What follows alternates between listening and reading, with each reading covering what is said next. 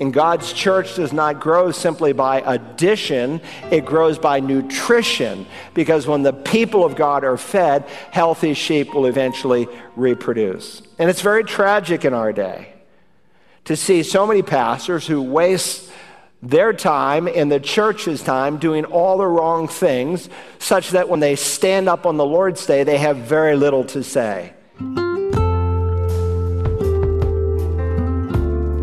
Welcome to Search the Scriptures, the Bible teaching ministry of Dr. Carl Broggi, Senior Pastor of Community Bible Church in Beaufort, South Carolina.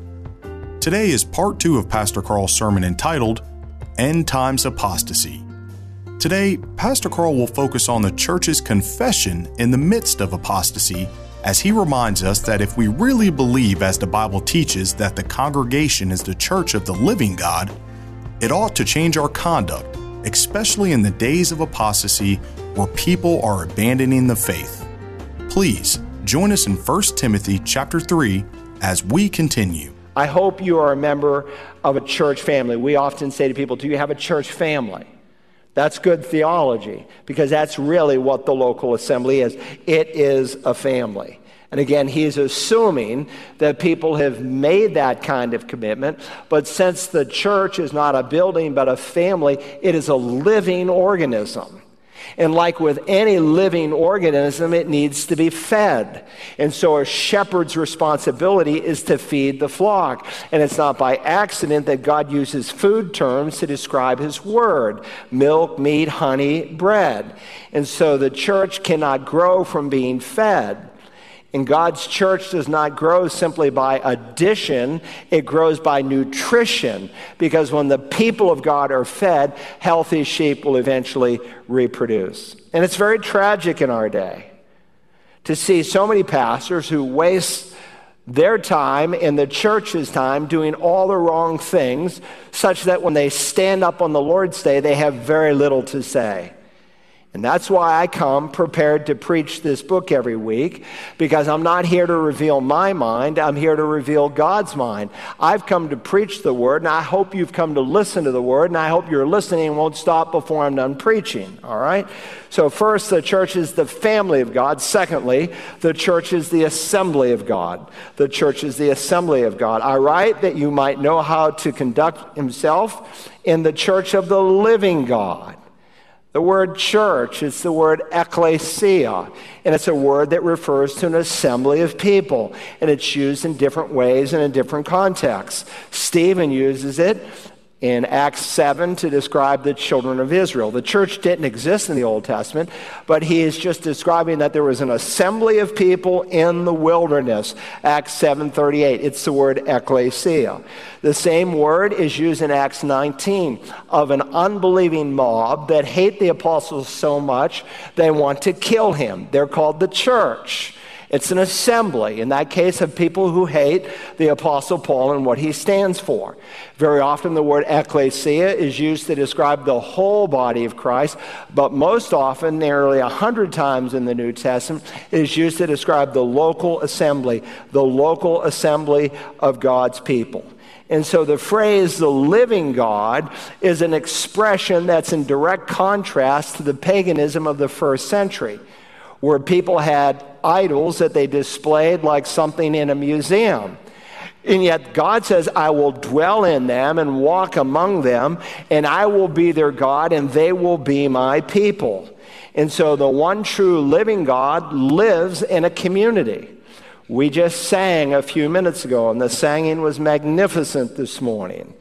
And the scripture says God inhabits the praises of his people. You can't get that when you're at home. Some of you are home because you're lazy and you have stopped obeying God and assembling on the first day of the week. And you need to come back. And if you're listening in some other state and you're not active in a local assembly, you need to be. I'm not talking about those dear mothers who are home today with sick children. I'm talking about people who can't be, who, who, who aren't here but should be here. And there's a, a community of life that happens that will revolutionize your life. And so, if we realize that God is in our midst, when we come to worship. It will produce certainly a certain reverence and a zeal. If we realize that God is in our midst and our fellowship for one another should be more caring, more Christ centered. If we recognize that God is in our midst, again, I will walk among them, I will be their God, and they shall be my people, then we will, with boldness, be a more vocal witness to an unbelieving world. If we really believe, as the Bible teaches, that the congregation is the church of the living God, it ought to change our conduct, especially in these days of apostasy where people are abandoning the faith. So the pastoral epistles are really the manuals on how to do church. And what is so pathetic is so many so called church growth books that have come out that have very little to do with how to start, how to build, how to increase a local church God's way. Listen, God gave us three books. They're called 1st and 2nd Timothy and Titus, and they're basically ma- uh, manuals on how God wants us to do church. And sadly, there are many a pastor who are using worldly techniques. We speak of the judgment seat of Christ when every man's work will be tested, be it gold, silver, precious stones, wood, hay, straw. Contextually, though you can broaden it in application to all Christians, contextually, he's dealing with pastors. He's warning pastors be careful how you build God's church. You will either build it with worldly wisdom or you will build it with the Word of God. And if you build it on worldly wisdom, then at the judgment seat of Christ, it will be nothing but wood, hay, and stubble. And so we are to conduct ourselves properly in these days of apostasy. And so we need to know one, the church is the family of God, and also that the church is the assembly of God, but also the church is the pillar and support of the truth. It's the pillar and support of the truth. Look again at verse 15. But in case I am delayed, I write so that you will know how one ought to conduct themselves in the household of God, which is the church of the living God. And here it is the pillar and support of the truth. So we need to ask in what sense is the assembly of born again Christians the pillar and support of the truth? The King James renders it the pillar and ground of the truth. The ESV puts it the pillar and buttress of the truth. The CSB renders it the pillar and foundation of the truth. So God is giving an architectural image, which would mean much to Timothy. Why? Because he's pastoring a church in the city of Ephesus, and they're one of the great wonders of the world called the Temple of Diana is there. And off of this magnificent marble slab are 127 pillars. And so, what is the purpose of a pillar and a support, or a pillar or in a buttress, as underscored in different translations? Well, let's think for just a moment about this word support or ground or buttress or foundation. It's a Greek word that means to make stable. And it refers to that part of the building that supported the superstructure. It can be used to refer to the part of the building that is underground, or it can be used to describe the Roman buttresses in the first century that carried all the way into the Middle Ages of those marvelous Gothic cathedrals uh, that helped keep a building secure. And so while the local church is built on Jesus, he is the foundation. He is the way, the truth, and the life. The church also itself is described as the pillar and foundation of the truth. As a buttress, as a support, the local church is to protect the truth. We are to make sure that the truth is not brushed away, that it doesn't fall down. In fact, Isaiah uses the opposite imagery in Isaiah, the 59th chapter, where he says, Truth is fallen in the street, and morality is not even able to enter. And so we, the church, the people of God, are to support the truth. Why? Because it's absolute. It never, ever, ever changes. It is something you can stand on that you can hold to. But unfortunately, many local churches today, They've turned away from the truth because it's not relevant. It's offensive. People will get mad. People will leave. People won't stay. And so, on the one hand, the church is the support, the foundation, the mainstay, the ground, the buttress of the truth. But on the other hand, notice it's described as a pillar.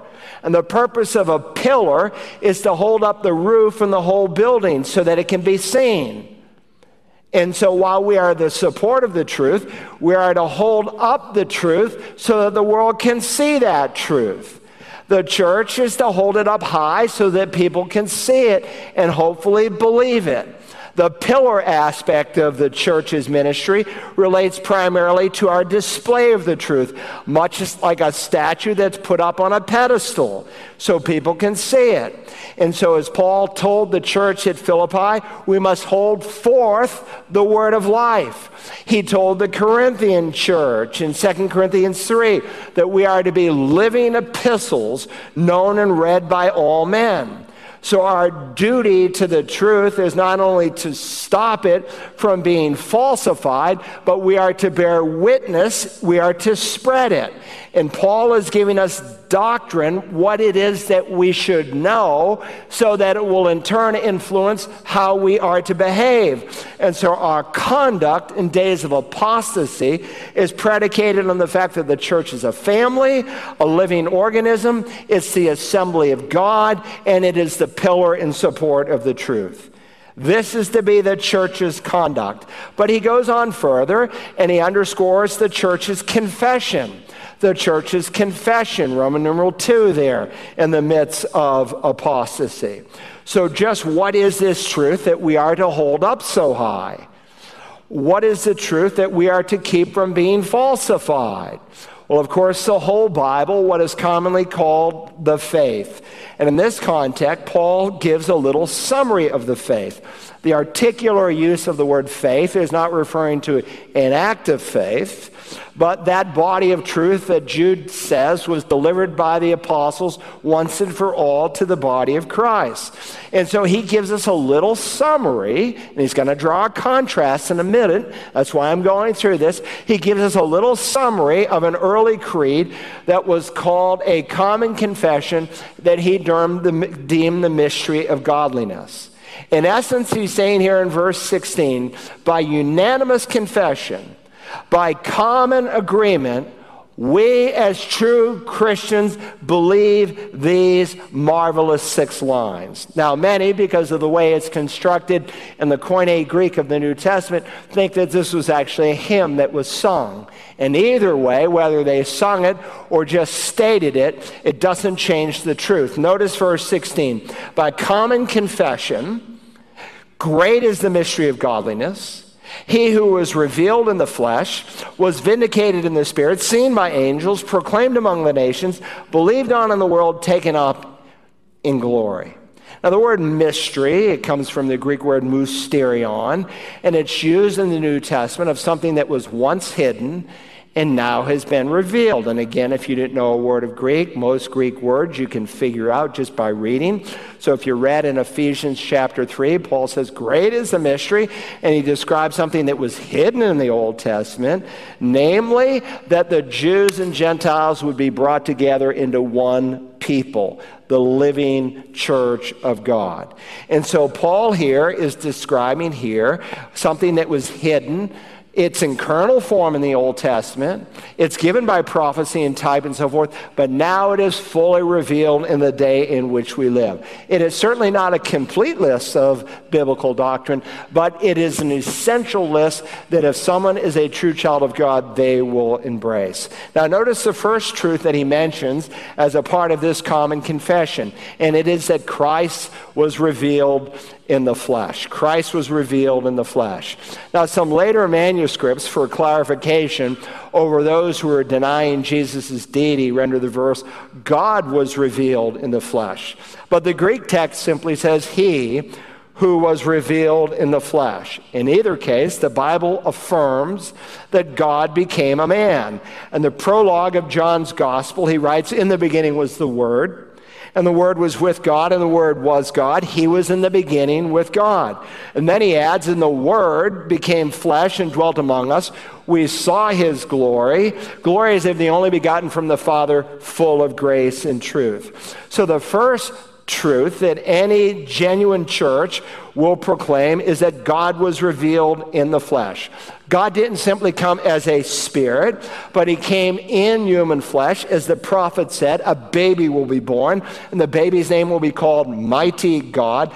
God put on human flesh around his person. He was revealed in the flesh, not only in his virgin birth and his sinless life, and in his substitutionary death, but also in his glorious resurrection, as Paul will affirm. Secondly, not only was he revealed in the flesh, we also learn that Christ was vindicated in the Spirit. Christ was vindicated in the Spirit.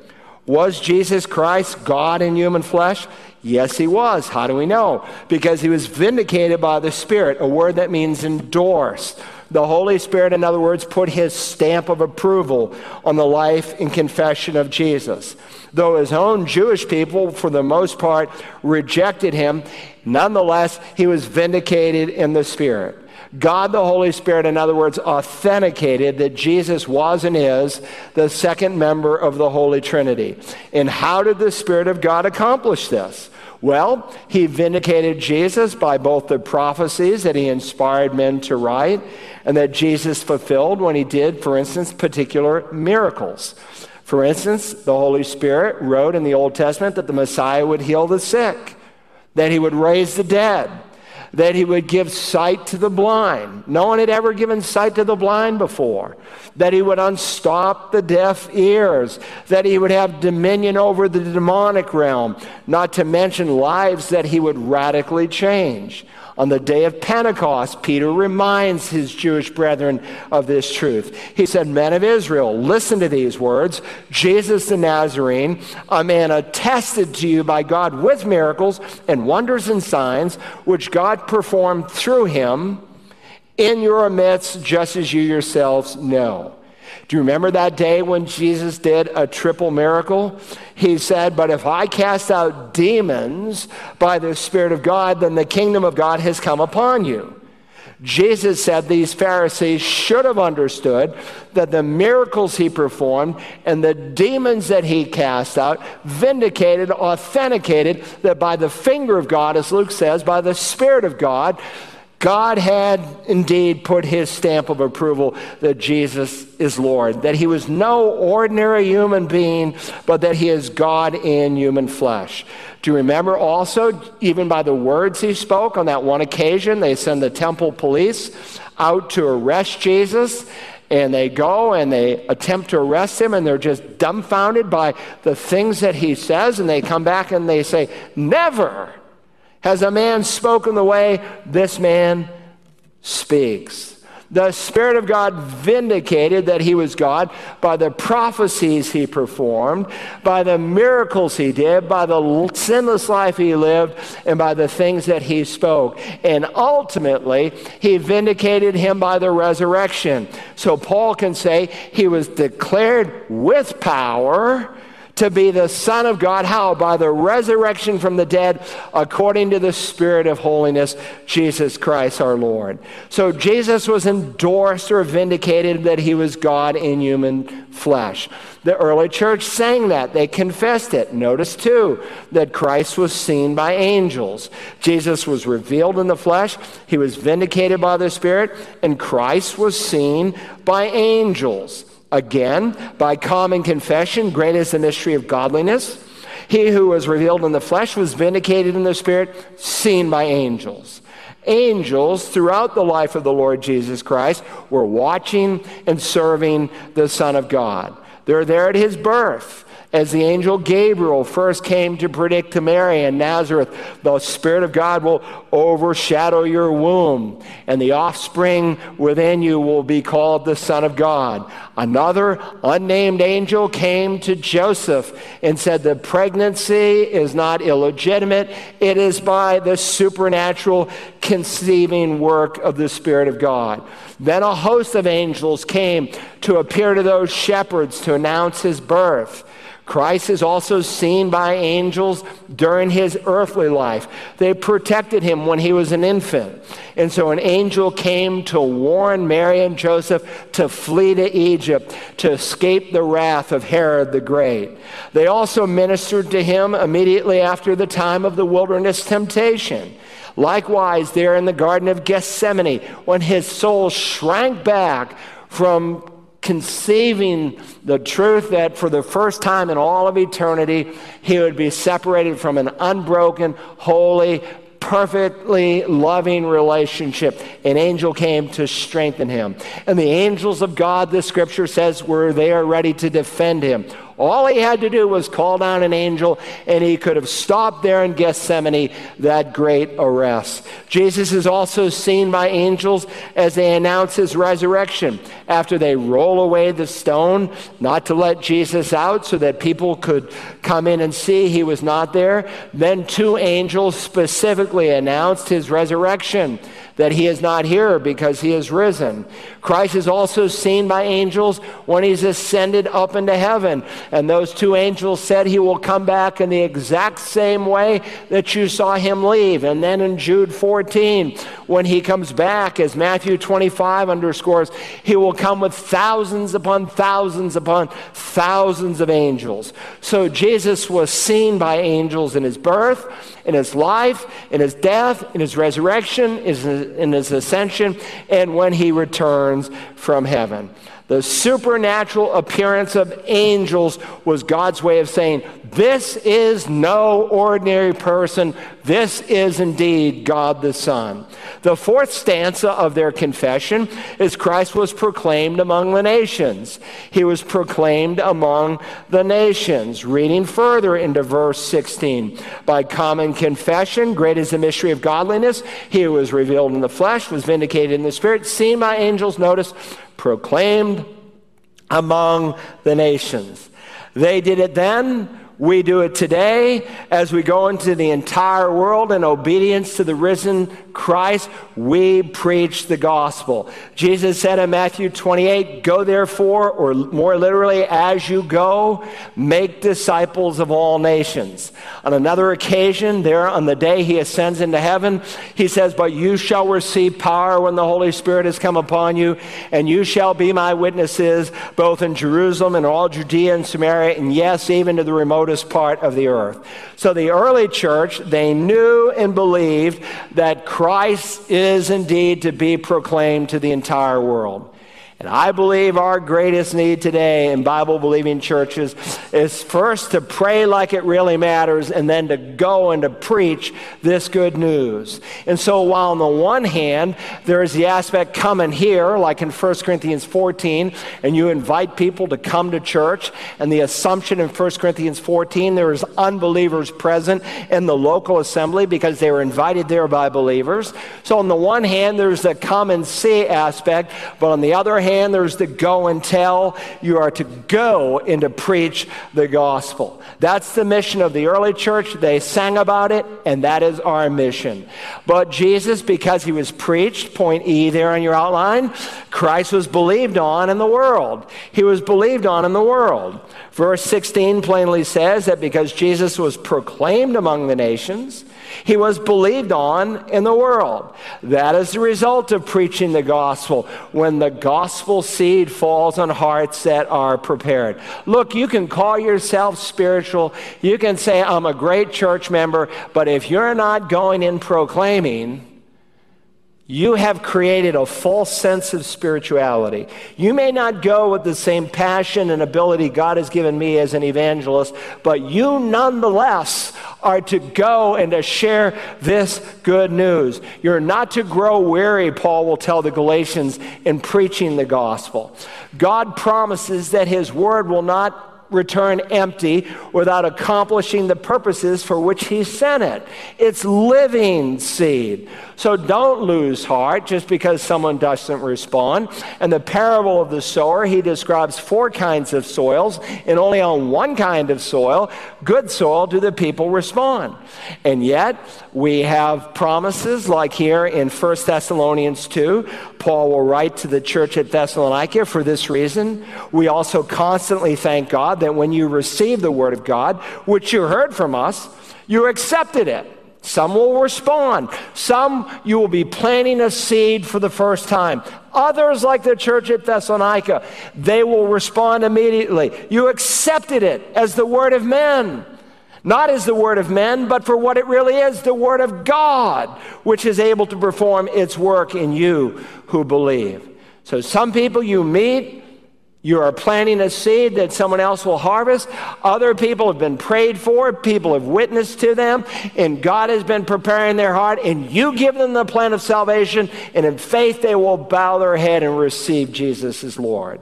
Now, notice the sixth and final stanza Christ was taken up in glory. He was taken up in glory. He was proclaimed among the nations, believed on in the world, taken up in glory. And so at the ascension, he left this world to be seated at the right hand of the Father.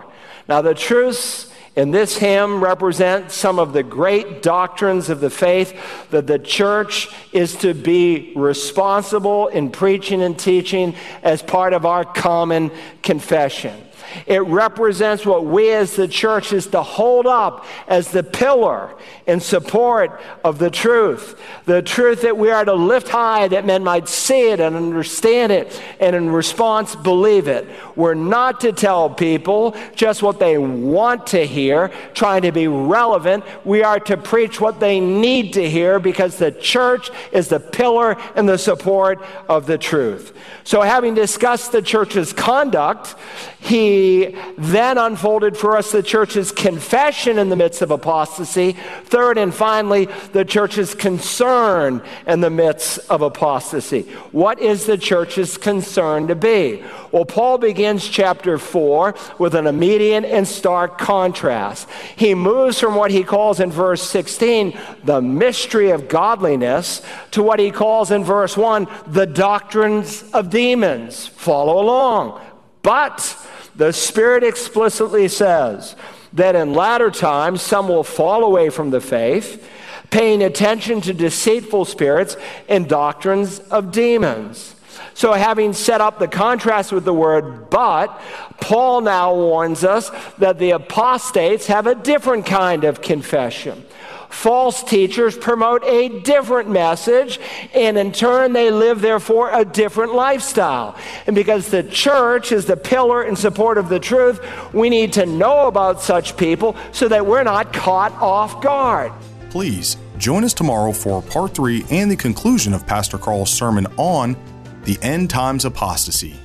If you enjoyed today's message, you can order a CD or DVD copy by calling Search the Scriptures at 877 787 7478 and requesting program GPS 004. If you have a question you would like to ask Pastor Broggi personally, you can do that on Tuesdays between 11 and noon Eastern during his live call in program, The Bible Line. You can listen to The Bible Line online at wagp.net or call us at 843 525 1859 and ask your question to Pastor Carl directly, live on the air. Join us tomorrow as we continue to search the scriptures.